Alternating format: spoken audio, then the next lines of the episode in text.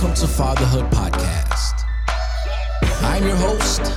My name is Kelly, and I'm here to remind you, however you're listening and wherever you're listening, that as dads, we're just like moms. Except we're dads. Ha ha!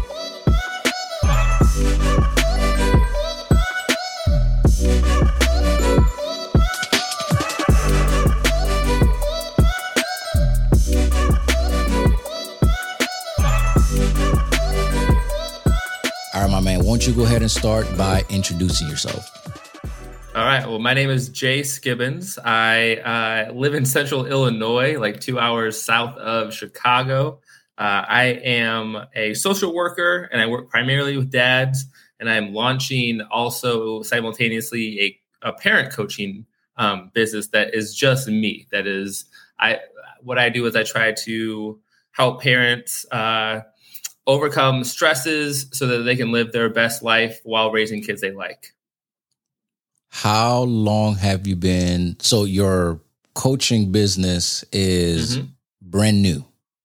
Yeah. So 2021, first year in existence. I got certified as a professional, like a certified coach at the end of 2020. Okay. And then, yeah, I started making content, more just towards confidence, because I just feel like confidence and mindset is really where it's at. Mm-hmm. And then I realized that as a single dad and a parent myself, that's who my market is. Like, okay. I know parenting, I know kids, I know what it's like to do it all on my own. Mm-hmm. So I feel like what I have to share will help all parents, because if you have a partner, then like the person you're doing it with could benefit and you could benefit. So to me, starting out as a single parent has really been beneficial, because it's kind of opened my eyes to a lot of the different things that people go through. And that, you know, to be completely blunt, if I could do it by myself, then I feel like most anybody could do it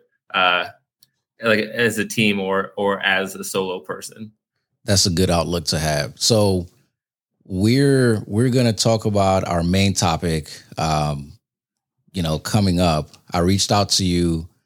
It's worth noting that you and I connected over Instagram, which has been one of the coolest things that's happened. I guess, are we post-pandemic? I mean, I don't know. I go out and I see less people in masks. So, I mean, I feel like I think that most people consider it post-pandemic right now. Let's just say post-2020. Yeah, there we go. All right, there we go. All right, so post-2020. It just feels like so many people have been connecting over social media, and becoming a father for me in 2020 and connecting with other dads and people who are dad influencers has been one of the coolest things post 2020. And so that's how you and I connected, and I reached out to you. We've been in connection for several months now. Yeah. Right? Yeah. So reached out to you about this new Kevin Hart movie that just came out on Father's Day weekend. And so that's what we're going to talk about for the meat of our conversation. But I just want to ask a little bit more to get a sense of who you are and where you're coming from before we jump into our conversation. So you said that you work with dads in particular as a social worker. Is it in a particular setting, or is it just sort of a broad thing? So the town that I live in is Bloomington, Illinois, and we're kind of like a big small town. I think that we have like 75,000 people here, but Chicago is 2 hours north of us, and obviously that is a much bigger pond to fish out of. Yeah. And the social work, and this is, you know, what we're talking about with technology being able to afford us new luxuries, is that the dads and the program that I work with is based out of Chicago. So we do a virtual group on Thursdays that meets the needs of Chicago-based dads, and we help them with finances. We help them with employment. We help them if they're going through the court system, It's very resource based. Okay, it's a government funded program too, so it's a lot of data entry and like following the course of the dad's progression and growth. But it also affords us the chance to give dads the space to talk, which is obviously, you know, how we've connected too is an important piece of gaining a community of other men to talk just parenting with, right? Just the ups and downs, the struggles, the successes. Sometimes when you don't have that space, you don't realize how isolated you truly are. But then when you get that space, you realize what power there is in just sharing the normal, everyday ups and downs of parenting. Yeah, for sure. And so you yourself, you said you are a single parent. Yes. How old are your boys? Yeah, they are 5, and then Elliot, Sawyer is 5, and Elliot will be 7 on Thursday. So I don't know when this is going to drop, but that would be July 1st. So he's almost 7. There you go. And yeah, so I have them, I split custody with their mom. And we've, since COVID started, I get them Tuesday afternoon until Sunday morning. So I'm... we don't have like a custody. We have a parental plan agreement, but like, I don't think of myself as a custodial parent. It just so happens that it works out that I have them more. And you shared a little bit of your story with me when we first connected. I don't know how comfortable you are about. Oh, we're just going to go off the deep end early, man. No. The shortest version possible is that also, I found out when Elliot was like 3 years old and then Sawyer's 15 months behind him, just that I found out that they're not biologically mine. Like they're just that. I mean, that is my $1 million Netflix series waiting to be written. but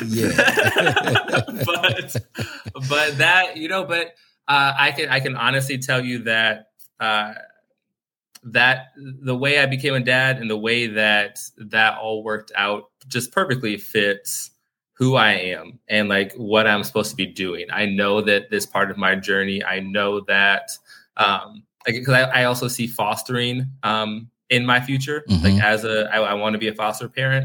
And then now I create spaces for dads, like a safe space to talk. So for me personally, I see myself as a safe space creator for people. Yeah. And I think that just extended to these two humans who, you know, I didn't help biologically make them, but I'm help raising them and I'm helping to make them feel comfortable in this world. Yeah. And I think that's, to me, that's as important as making them, since I don't know who the guys are who made them. I mean, that in itself could be the duration of our conversation, but so we're just gonna we'll put a pin in that, and we'll come back to that next time. But so it's fitting to have this conversation with you. It's not necessarily a movie review or a critic. It's more so I found it interesting. So I shared, who was it? A friend of mine shared the trailer of the movie with me. And then my friend said, you should probably talk to someone about this on your podcast. And immediately you were the first person I thought about. So I was like, I love that. Thank you. Yeah, dude. I was like, yo, I think, let me reach out to Jay. So I sent it to you, like literally the moment that I sent it to you on IG, I had just received it like 5 minutes before.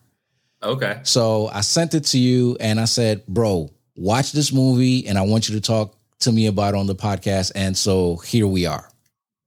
So is this going to be a dialogue about what resonated with you? If anything maps onto your experience, either positive, negative, or if we have commentary about anything like, well, I don't know if this is really real, you know, just like open conversation. It doesn't have to be a scene by scene, you know, critic. That's not what we're here for, but I just found it to be interesting that Kevin Hart would release this movie and addressing fatherhood and what it would be like. And so just want to just want to look into it and see where this conversation goes. For sure. I'm down. All right, bet. So where do you want to start?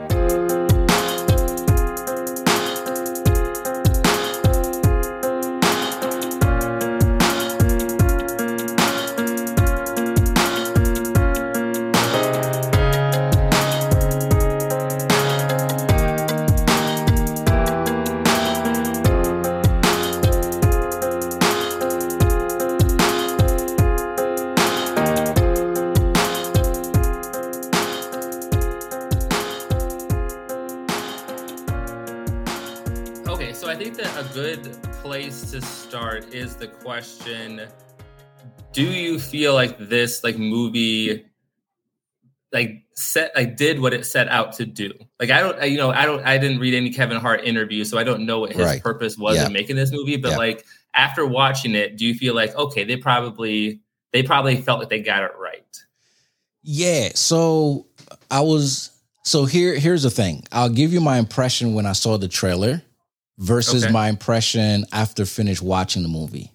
Okay, that's perfect. My impression after watching the trailer was, man, this movie is going to be about this guy with his daughter trying to figure it out. And I am sure it's going to hit on some of the most key portrayals of fatherhood in society, and sort of just how minimized the fatherhood role is, just how underappreciated the fatherhood role is.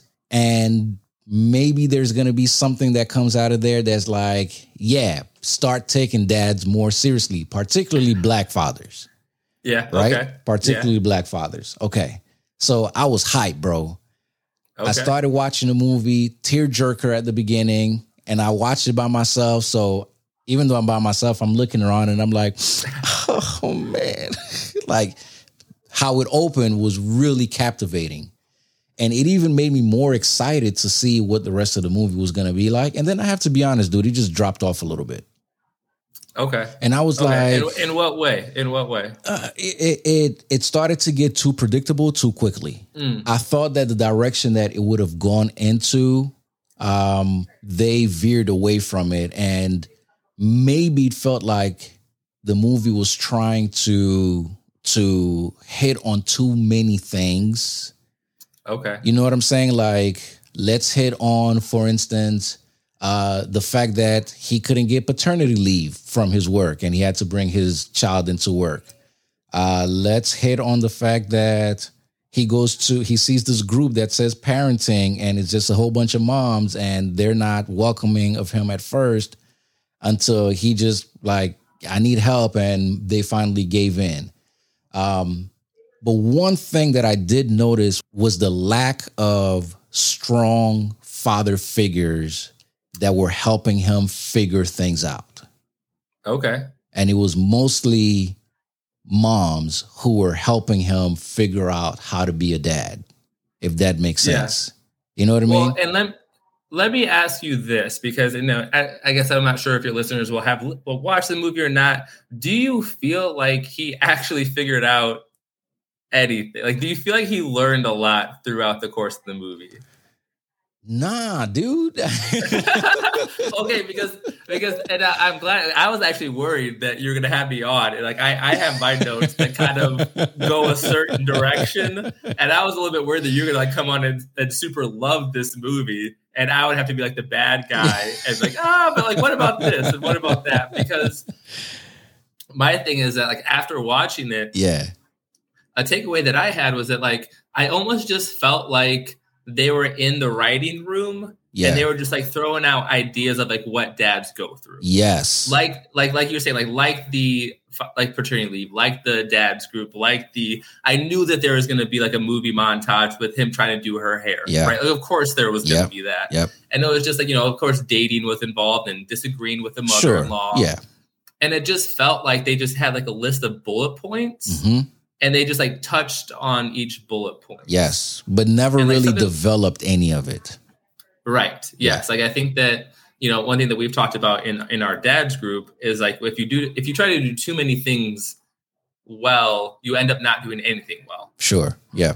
So it's like exactly that. Instead of diving deep on like a specific topic or like maybe two or three specific things, they did. I felt like they tried to get at, I mean, I will say that while I do think that they tried to get at too many things and didn't do a good job, they did get the algorithm right for how to get me to tear up. Like yeah. At least 4 or 5. They knew how to get me to tear up. But even then, in the moment, I wasn't like tearing up because of I felt for the character. Mm-hmm. It was like a combination of the scene and the move, or like the music. Yeah, it was just like it was like watching a good commercial. Yeah, it wasn't I was like I wasn't crying for Matt the dad or Maddie the daughter or whoever it was.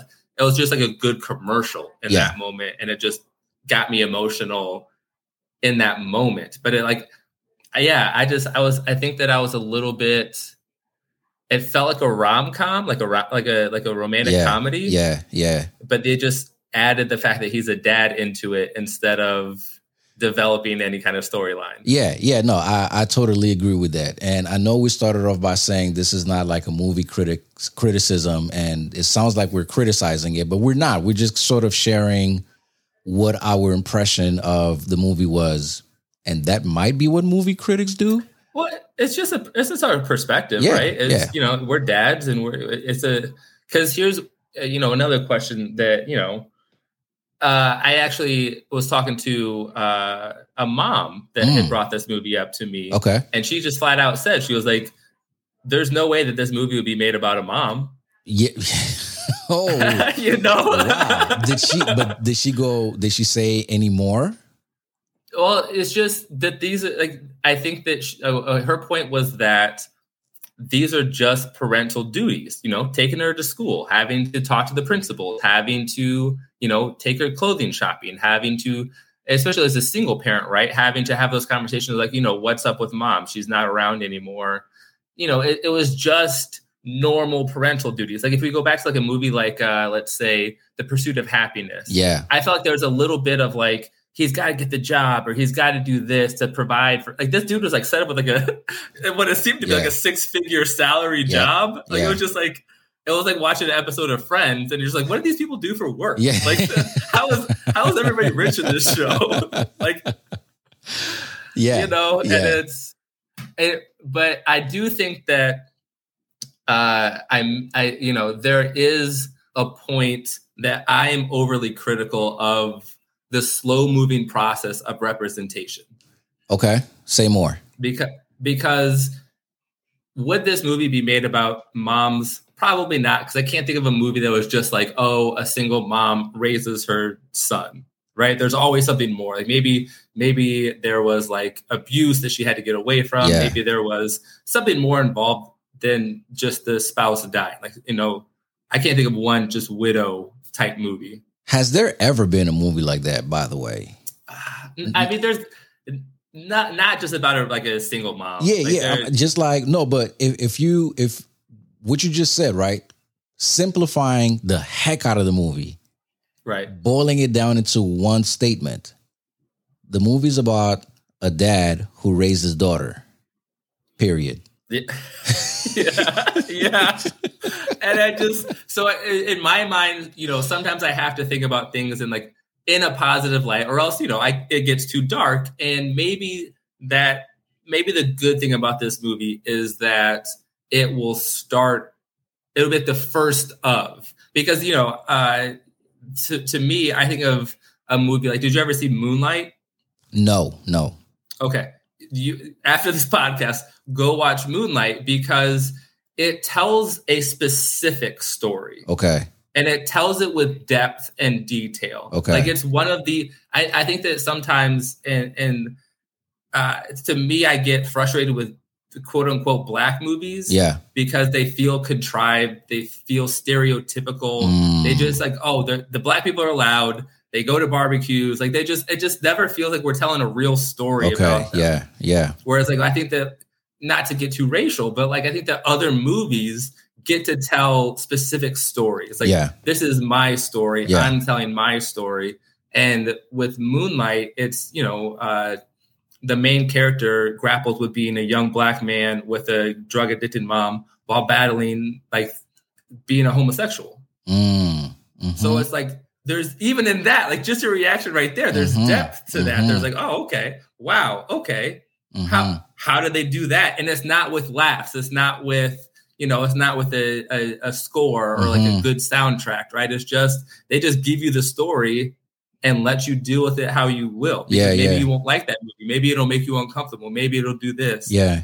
But I feel like with this Kevin Hart movie with Fatherhood, it was just like, maybe it has to be that way first to get to a better version. But here's the irony of what you're saying, not because what you're saying is ironic, but what you're saying paired with one of the scenes in the movie where, you know, Kevin Hart is talking to his friend after he left Maddie with grandma.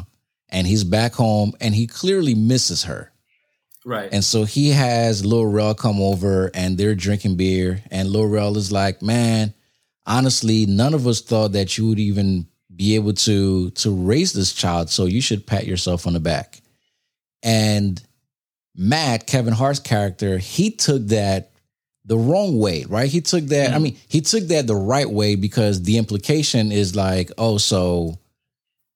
Okay, so I bathed her, I clothed her, you know, I kept her alive, and I'm supposed to pat myself on the back for that. Like, I just did the basic, and I'm supposed to be okay with that. At that scene, I was saying to myself, okay, so maybe the movie, maybe the next scene is going to be, you know, rising above the basic, and, you know, we're going to go to, I don't know, man, you know what I'm saying? Like, we're going to actually start telling we're going to focus on one facet of this story and we're going to develop it a little bit more. Yeah. And that never came. Right. So that bothered me because it is symbolic of how fathers are often talked about. Pop culture or in just plain, you know, circles. No matter where, you know, dudes like, well, I did my job. I fed my kids. And it's like, okay, so you want a gold medal for doing the basic? You know what I mean? So, so what is the next level? What is the next step? Right. So financially you're providing, kudos to you. You kept the roof over your kid's head. Kudos to you. You didn't kill your kids. Kudos to you. I mean, that's a big deal. But you know, you're not supposed to. So, you know, kudos to you. And okay, so what's next? You know what I mean? Like no one, let's take a mechanic, for instance. No one cheers on the mechanic just for fixing the brakes. Like, you're supposed to do that. Yeah. You know what I mean? Like, no one cheers on the mechanic just for going to work. You're supposed to do that. You know what I'm saying? So what is the next thing that you can do to go above and beyond? So is there a sense that in parenting, whatever you do is just the basic, or is there a sense that, yeah, we keep our children alive and we do what we're supposed to do, but we're also, you know, elevating as fathers our influence in our children's lives in some way, shape, or form? And you know, what do you think? Well, no, that idea right there that, like, you've asked, like, that question, like, what is the next step? Like, what is the next level? And I think that you said, like, how do we elevate our kids beyond just the roof and the clothes and, like, the bare essentials? I think that it's in parenting, but then the lack of it in this movie was that there was no emotional vulnerability. There was no emotional depth. Like, there's actually a term for women characters in movies. It's called the manic pixie dream girl, that they're just designed to exist to give the male characters somebody to, like, teach them lessons and to grow through. And, like, because if we think about the girlfriend that, like, it took me a second while I was talking to you to remember that her name was actually Liz. Yeah. Like his wife was. Mm-hmm. And they like made up names for her because I was clearly a point of like, she even asked him, is this hard that my name is your dead wife's name? He's like, oh, no. Of course it's hard. Are you kidding? Are you kidding me? I can't believe they didn't address that. I couldn't. Yes. She asked once. Yeah. She asked once. Dude, I would have walked over to my friend and punched him at that birthday party and be like, how dare you set me up with someone with the same name as my dead wife? And that's the person that you want to set me up with? Are you kidding me?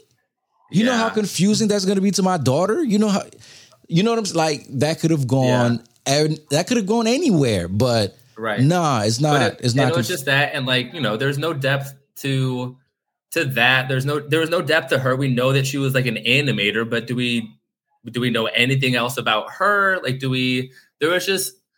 I just feel like that's like, if you're asking about the next step about the, you know, what else do we do? Yeah. It would be in this movie, it would be providing a space for Kevin Hart to like truly get frustrated. Yeah. And like there's a part in that parking garage where he gets a little bit frustrated with his daughter, but that was so predictable. It was just like, oh, she's upset because she's not. I forgot what the exact scene was, but like he kind of jokingly says, "Well, don't you stop away from me," kind of a thing, and then it easily turns into a joke. Yeah, but it's like, I'm sorry, and this whole entire thing. The most frustrating thing about being a widowed single father is that you got a few nights less sleep. Like that, I did write down that the first point in the movie that felt realistic was like when he was trying to give that presentation. And he like heard his baby crying. Yes. Because in my mind, I actually thought that they were going to go like to the phantom cries. Yeah. I don't know if you know that. Yeah. But like you get phantom cries. I still get it with my kids' voices sometimes. So like it'll be like 10 o'clock at night. They've been asleep for 2 hours. It's like, well, did I hear them talking? Like, yeah. Yes. But then they turned it into that. You know, he actually did bring his baby to work, and he had to like. The other people were understanding, which I thought was good. And he had to like give the presentation while holding his baby. And I was like, okay, like this is maybe not realistic, but it's the first time that it gets to that point that like, especially as a single parent, but also parents in general, that you have to start juggling. Yeah. That it's not just right now I'm at work so I can be an employee. And when I get home, I'm a parent so I can be a parent. Like, it no longer, you can't compartmentalize. No. You are always simultaneously juggling things. Yep. And that was the first point in the movie, like after like the teary showing how the mom dies. Yeah. You're gonna have to tell everybody, like, we're gonna spoil the whole movie. So don't listen to this if you haven't watched it. But like it just felt the first point in the movie, and honestly one of the fewer points in the movie that felt real. Like that felt real. That felt like I connected to as a single dad.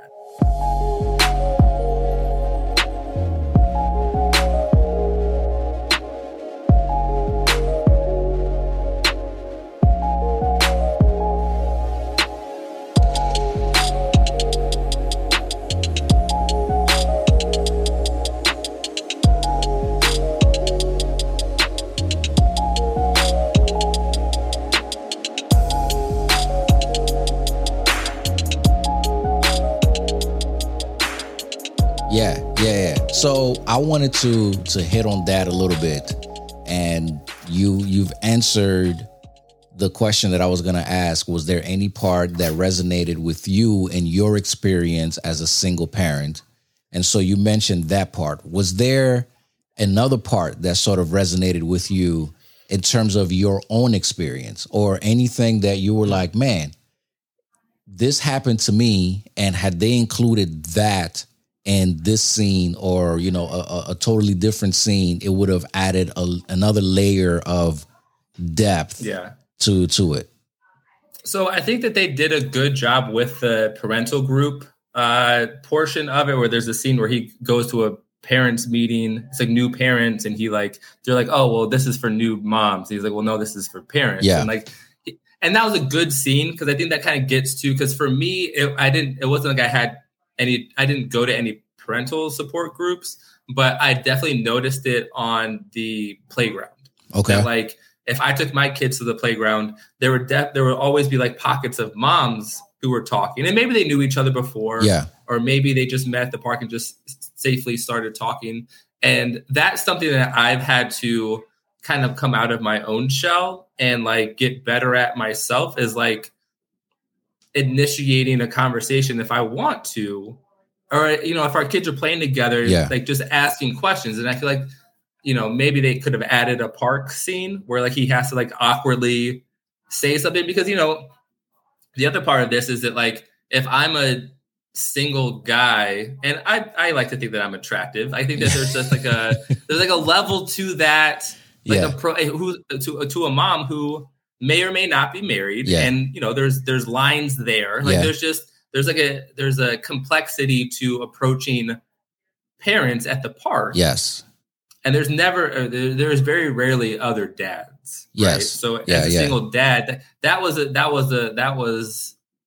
something I felt was missing. It was like that they got that with the parent group. And I feel like that I don't have that personal experience, but if for me, it would have been like at the park or at a sporting event, or especially like at a school event. Like if I go and help out at the school, like I'm going to be one of the few dads. So I've got to kind of navigate that space of like talking to women, but like making sure I don't come off as like you're hitting on them. Or like, it's just a delicate.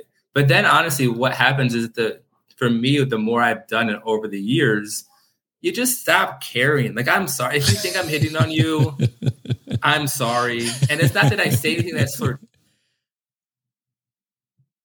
of. You temporarily froze for like 5 seconds. Oh, my bad. But I think I got the gist of what you were saying. It's not that you were doing this on purpose, but it's just that you have to talk. And so, like, come on, like we could either, because it's even been at times like at a school function where we'll be like sitting down at the little kid table in the little kid chairs, like awkwardly. We could talk, and you know, I think that's kind of a personal thing. Some people are just naturally good at talking to strangers, and I can be, but I think that for me, maybe it's made up in my head, and maybe it's not. But like that line to talk to a mom. It was something that I had to personally get over. Any part of the sequence of scenes where he was at Starbucks or whatever other place and people were like, oh, where's mom? Oh, where's mom? And he just kept giving different answers. Any of that part resonated with you at all? No, I think that, okay, so I'll be fully transparent with you that I have been a healthy dater in my life. Like while the boys have been alive, I have dated a few different women. Okay. And it's always assumed that they're the mom. Like it's like always, like no matter, they could be white, black, Asian. Gotcha. And it's just like, that's people, mom. People can't like take it away from it. Yeah. Like I was at a wedding I think they just like, this proves the point perfectly. They're like, I was at a wedding this weekend and I took a friend as my date. Yeah. And like, as we were leaving, somebody was like, oh, you guys look so great together. Like, I can't wait till you guys have babies. And it's just, I think it's just naturally within people to like see a man and woman together. Like, all right, go procreate right now. Yeah. Or if they see me with kids and another woman, they're like, oh, of course that's how it happens. Yeah. Right. And so it's not that I didn't have a lot of the, where's mom?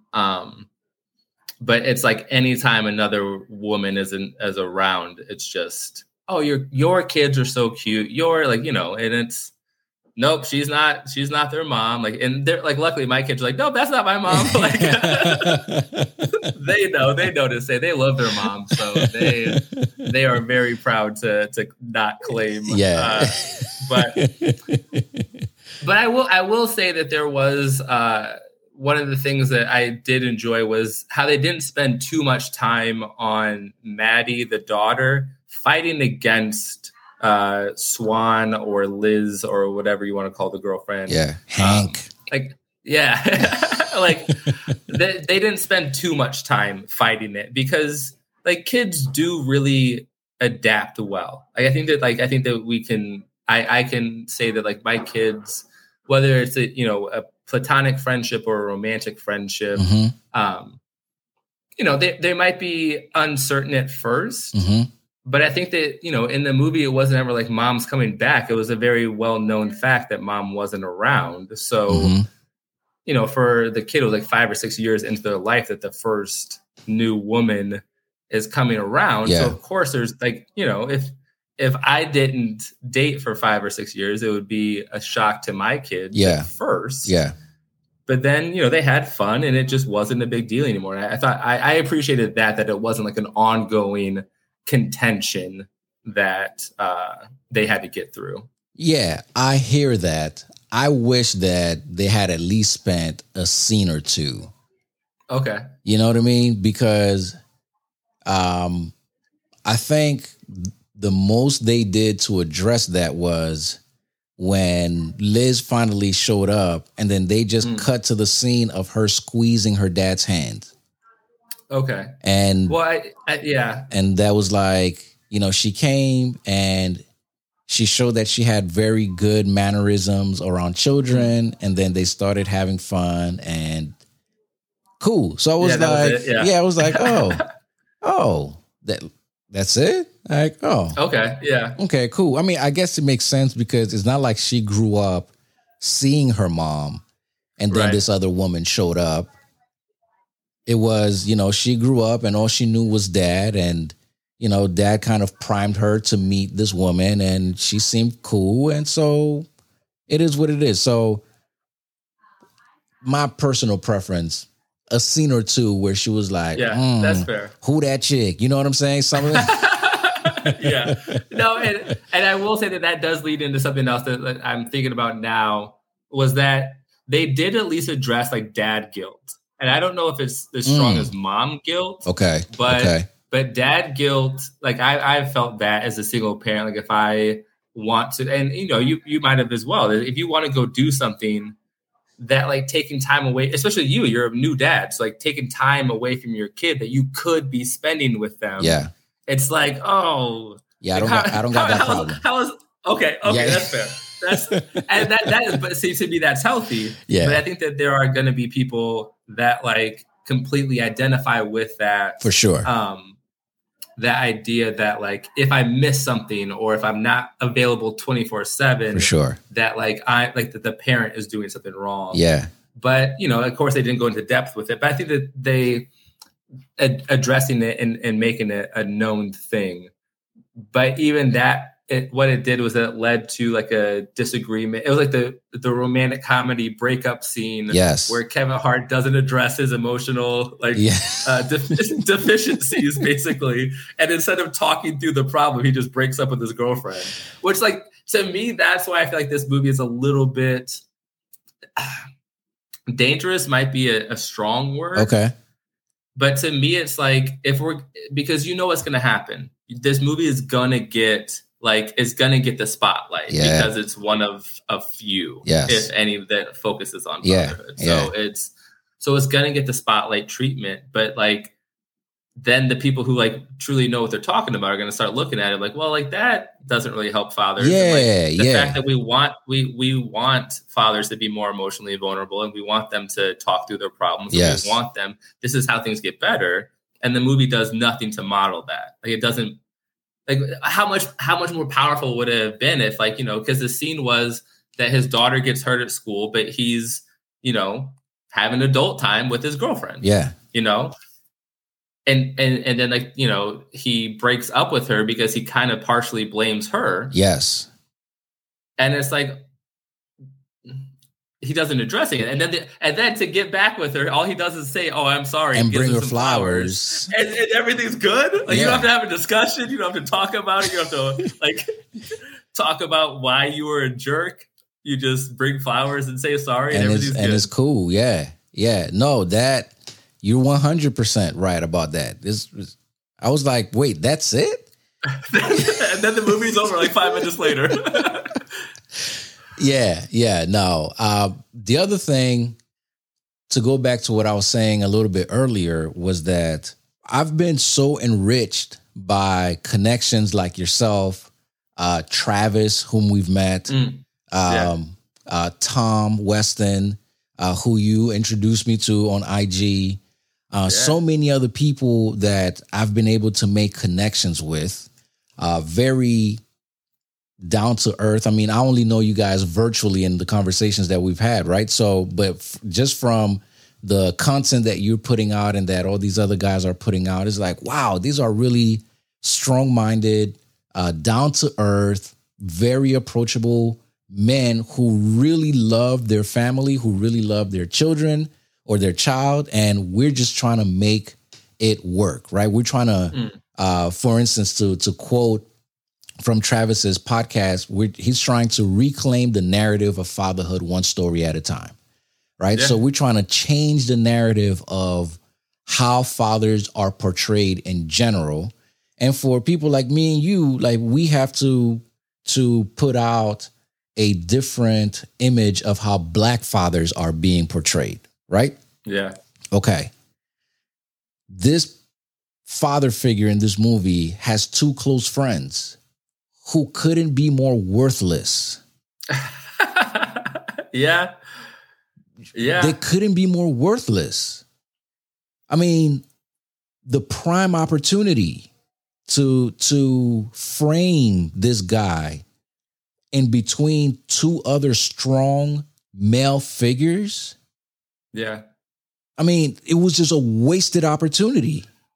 Well, and the other ironic thing about that is that the white friend actually he was married and had a kid. And that was just like, so did the other friend. So did Lil Rel. Oh, did he really? He mentioned having a kid, but we never hear anything about that kid. We never see that kid. We never, hear him having any struggles either. You know what I'm saying? And it's just like, why? I mean, yeah.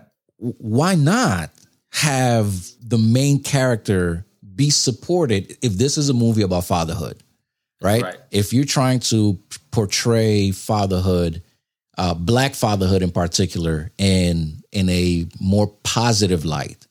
Because interestingly, the behind the scenes is that, President Obama and the First Lady, I guess, kind of support this project because President Obama was very forthright in encouraging Black fathers to be present because of, Black fatherlessness. And there's debates on both sides that refute and support claims that are being made, whatever the case is. Fine. Everyone has their agenda.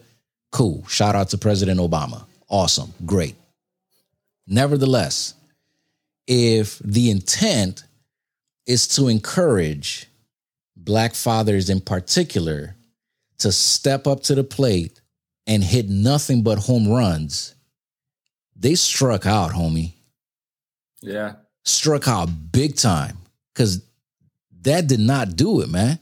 Just in the framing of the main character with his two confidants who are buffoons, bro. Mm. I mean, stereotypical. Yeah. Like, this one is flirting with the cashier. I was just thinking that. There's a scene where he flirts with the moms, too. And it's just like, yeah. And then the other one they frame as like a... Even the running joke is that his wife doesn't even want him to talk. Yeah. Yeah. But somehow he's in that same six-figure salary job. So as long as you got money, bro, you're good. That's the true hero of this movie, a high-paid job. What am I doing with my life? So, because, I think that's... Because, again, if we go back to what you're saying about Black fatherhood and, not to paint with a broad brush, but come on, what's the demographic they're shooting for? That it's like a single widowed Black man with a 6-figure salary job. Like, how many of those are running around in America right now? If we're talking about single Black fatherhood, I think, and maybe they watch Pursuit of Happiness and they're like, but we can't get too close to what Will Smith did, so we got to go the other way. But I don't know. There was very little struggle outside of sleepless nights and the craziness of he brought his kid to work. Does daycare not exist? I just didn't understand that. Yeah, the scene with the babysitter was also kind of bizarre.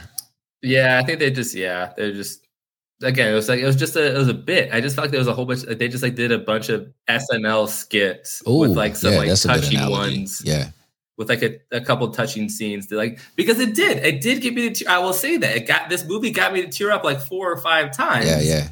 But again, I just think they got the algorithm right. It was just like the right. It was like, you know, I would like, you know, one thing that it was like when he was missing his daughter, and they went back through that scene of like seeing her little with the ducks, and then walking. And I was like, you know what, I did get, because like I do, especially my kids are 5 and 7 now.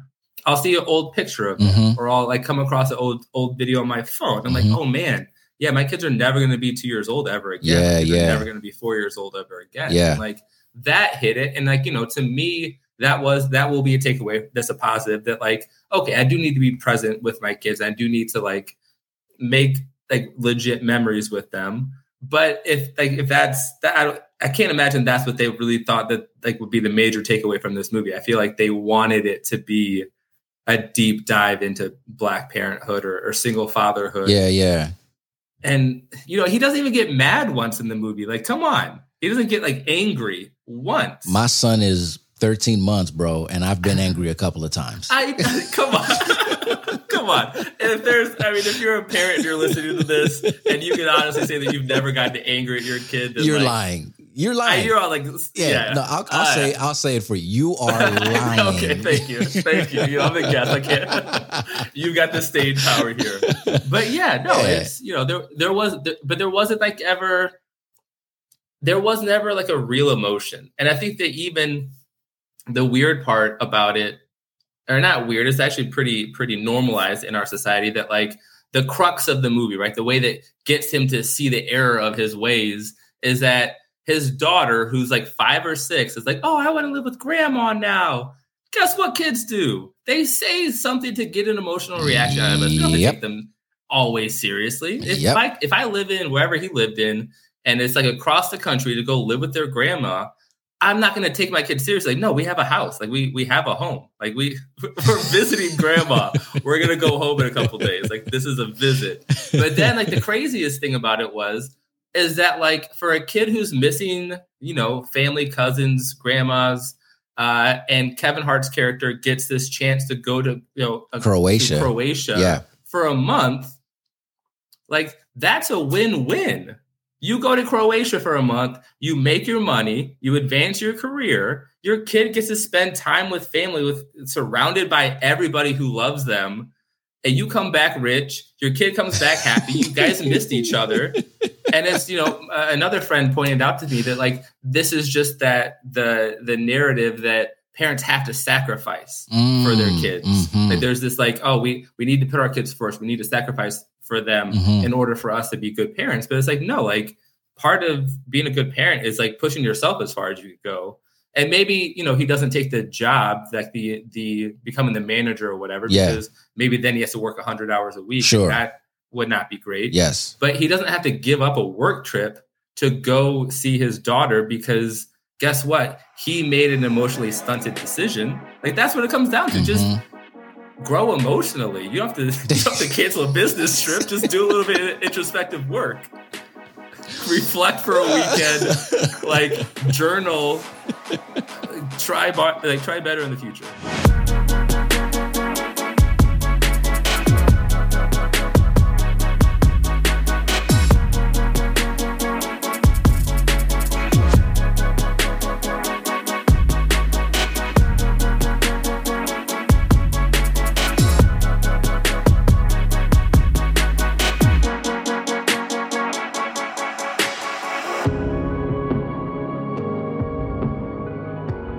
So that scene hit a little different for me because of my own experience. Right? Okay, all right, now I'm curious. I was that child that got sent to live with a relative.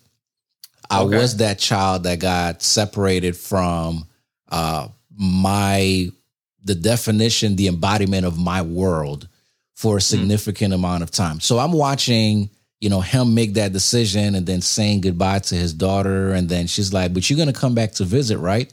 And then he goes, yeah. And the look on his face reminded me of conversations that I would have with my dad when I lived with my uncle and his wife in Florida. And he would say that he would come to visit me, even though I never saw the look on his face. But that look was the same intonation and inflection or lack thereof in his voice when he would be like, yeah, I'm going to come and see you, knowing very well that that was not the case. Okay. So that one hit for me differently. And I'm watching and I'm getting upset that he actually got on the plane and he left his daughter with grandma, knowing that he had no intention of coming back anytime soon because he was going to go on this trip. And I'm just sitting there repeating to myself, there's no way I'm leaving my damn child. I am not leaving my child for anything. I'm not leaving my child. Now, let me ask, would it have been different if he had been honest and like communicated what was happening? If he had like sat his daughter down and be like, hey, dad has a work trip. You want to visit, you know, family, and I could do this really cool thing with work. I'm going to be gone for a month. I'm not going to be able to see you for a month. Yeah. Would that have made it would that be different? I think so, because it would have had a beginning and an ending point. Okay. Right? There would have been a clearly defined time frame. We're going to be away from each other for a month, but I promise you I'm going to come back. Right. Okay. Because that was the weird thing about me in the movie and watching. I was like, wait, is he deciding to give up his daughter? Exactly. I didn't understand why that had to be the decision. Exactly. And again, I think it's the, you know, if you watch romantic comedies or chick flicks, which I don't like calling them, but for people When Harry Met Sally or that was such a good movie. The 90s movie, so I don't know how old your listeners are. But there's always the guy, and he somehow gets this beautiful, smart, successful woman who he doesn't think is in his league because she's out of his league, and right, yeah. And then in that insecurity, in that emotional stuntedness, he lies to her, or he cheats on her, or he does something that he could easily fix with communication. Yeah, just conversation. Right? Just honest communication. And then, there's a montage where he realizes that he's lonely and that he screwed up. Yep. And then, he gets her back somehow. Yeah. And then everybody lives happily ever after. Amen. I just feel like they just use that template and just added in the daughter piece. Facts. And how we don't go to romantic comedies expecting to learn anything. I'm still trying to figure out why that he had that look on his face, knowing that he had no immediate intentions on coming back. Yeah, that was a weird.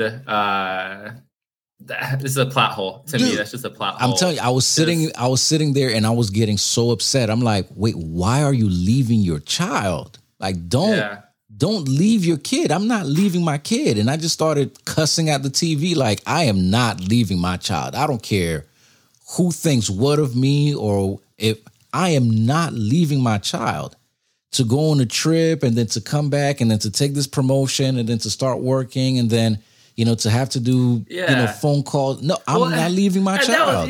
They somehow threw the promotion in there it was going to sweeten the deal of leaving your kid, right? It was another thing that just felt in the writer's room, all right, well, we got to figure out how to end this movie somehow. Because then it was the two things that he was, that changed his mind in the airport was a mom and her baby, and then a college-age girl talking to her dad on the phone, and then all of a sudden he's like, "Oh, I guess I missed my kid." Enough to blow off this work trip, and tell Croatian friend "Hey, you go by yourself, and good luck. I believe in you. Forget this job, forget this promotion. I'm gonna wait. What? Yeah, it just I think it's good talking to you about this movie because I will admit I didn't want to assume one way or the other, but I did kind of think that I might come in here ripping it apart where you might have liked it. But I think that hearing you talk about it, I'm hopeful that other people see it for what it is. And if you just want to enjoy this movie, cry a little bit, and just see a dad, I think that there's value in what it could bring. Yes. I do think that I don't want it to be promoted as like how a father should be or like or how a father is, because there's more of that I'm like, okay, so I don't have a 6-figure job and my wife is still alive, thank God. And she still want to be married to me, which is even a bigger miracle, right? So I'm not a single parent. We are parenting our child together. So I am the least qualified person to talk about the experience of a single parent, of a single father in particular. But sort of seeing or projecting my experience as a father independent of my wife as much as I possibly can, think of it that way. Right. There's very little takeaway there for me to be like, oh yeah, I can relate to this. Yeah. What I could relate to, which is the only time that a tear might have fallen out of my eye accidentally, was in the beginning. When, when he was in so his wife had gave birth to their daughter via C-section. My wife gave birth to our son via C-section. Okay. So that took me right back into the operating room, into the delivery room. And so I'm reliving all of that emotion again. And dude, like I started crying because, I didn't cry when my son was born, but being taken back, you're like in shock at that moment, right? So I finally shed those tears that I should have shedded 13 months ago. You know what I mean? And it was like, oh my gosh, yo, I can still remember it, cutting the umbilical cord and just telling my wife how beautiful she looked and how excited and how fatigued and how, everything was just so amazing. So I was all wrapped up into that. That's it.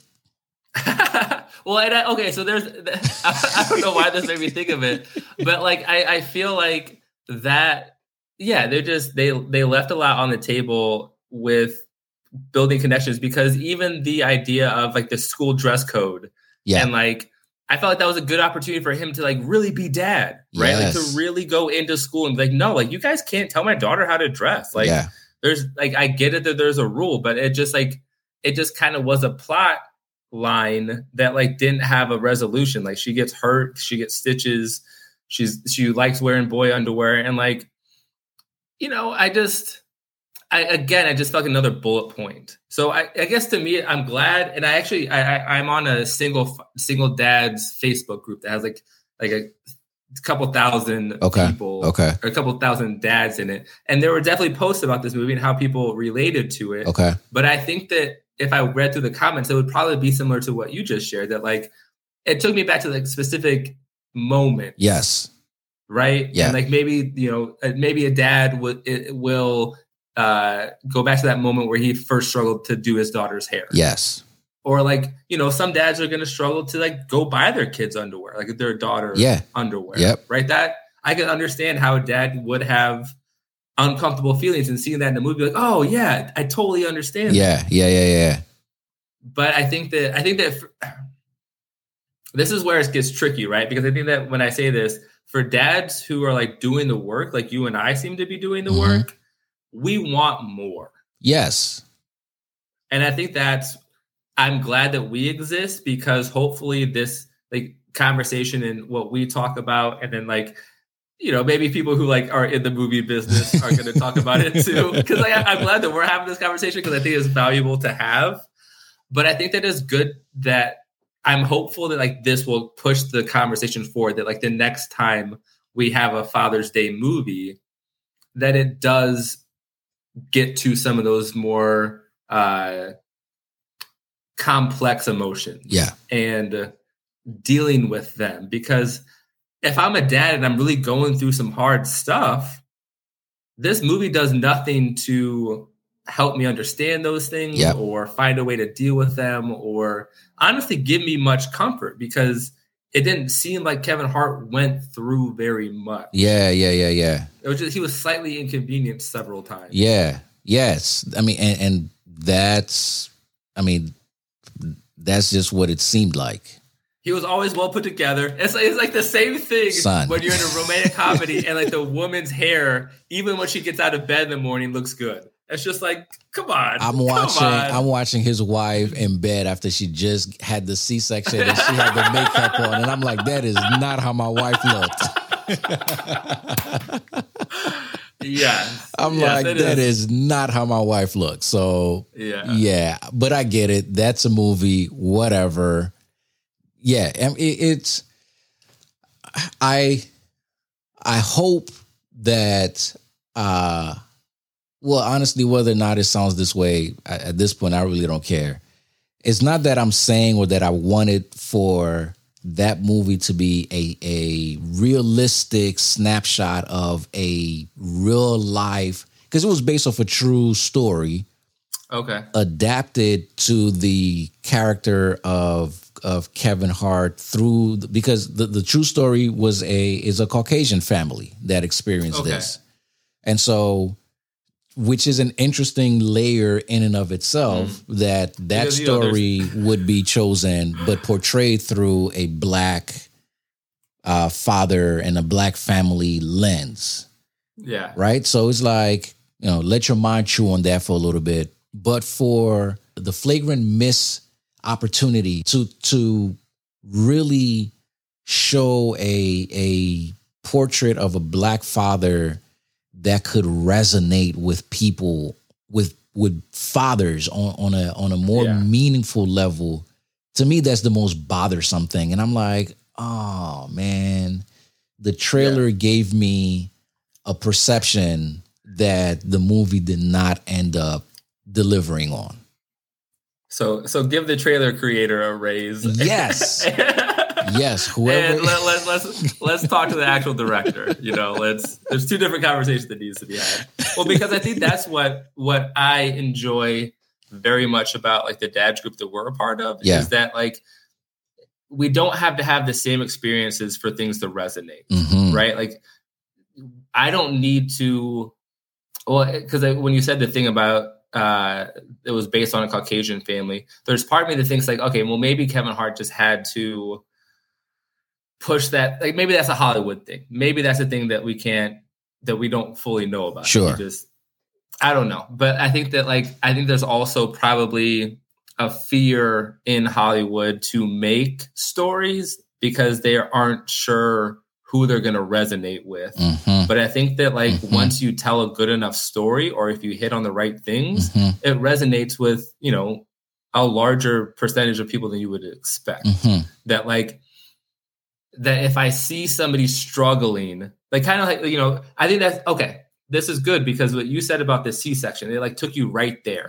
And if there's a father who took his daughter underwear shopping, that scene might hit right there. Right. So they're almost like throwing darts at a board, trying to get specific things. But if I make a movie about struggling and about pain and about like, am I good enough? Can I do this? That's going to hit so many more people because that's what all parents think. All parents are like, oh my gosh, am I making the right choice? Or like, am I, you know, so if you make it, if you dive deep on these like broader topics, instead of trying to hit the bullseye on like specific little things, I think that's the difference between the movie that we wanted to see and the movie we got. Yes. I agree. Is there anything else that you want to say about this? Because I think I'm done. No, I think honestly, I think that I got. I'm glad that we. It makes me kind of happy that we're on the same page because that made it. But I'm also. I will say I am glad that even in these times that I felt like I was being critical, that you were able to shed a slightly different perspective. That like being like the decision to your father to leave you with your aunt and uncle. Like that's. I think that there will be, and again, I think that's a specific thing that they hit on. And I think there will be other people that feel that way too. Yeah. So I think that it's good, you know, let's just hope that this is just, like I kind of made the joke earlier with that mom that I was talking to that I have not seen Brokeback Mountain. And that's not because I feel any way about it. It was just, I think I was too young to want to see it when it came out. But like, maybe this is like the Brokeback Mountain of dad movies, where because now gay characters are just like they're better represented. Yes. Right. Yes. And I'm hopeful that, like, you know, maybe in 5-10 years, dad movies and dad characters are just better represented rather than just breadwinners or angry guys or drunks. Because that was, okay, I will say one last thing I do want to say. That moment where he walks in to the parent group and they're like, oh, AA is down the hall.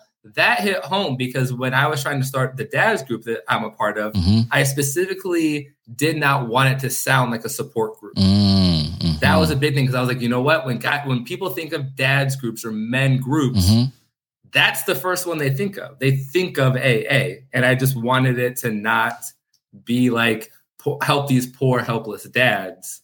So they did touch on that. But again, it's like a specific thing that they hit on rather than like the underlying emotion that goes with that. And to that point too, I have to say, I appreciate the fact that even though Kevin Hart's character was emotionally a child or underdeveloped, I do appreciate the fact that there was no drug history or indications to, you know, like any stereotypical, if that's the right word to use, character flaws as a dad.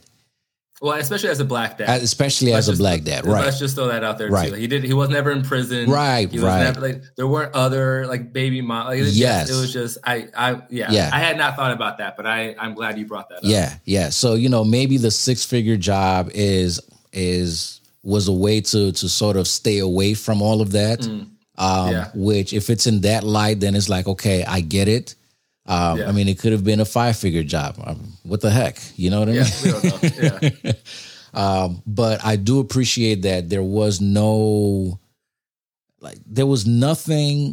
surrounding his character as a black father that would have, you know, tainted, I guess, his role in any way, shape, or form. So I do appreciate that aspect of it.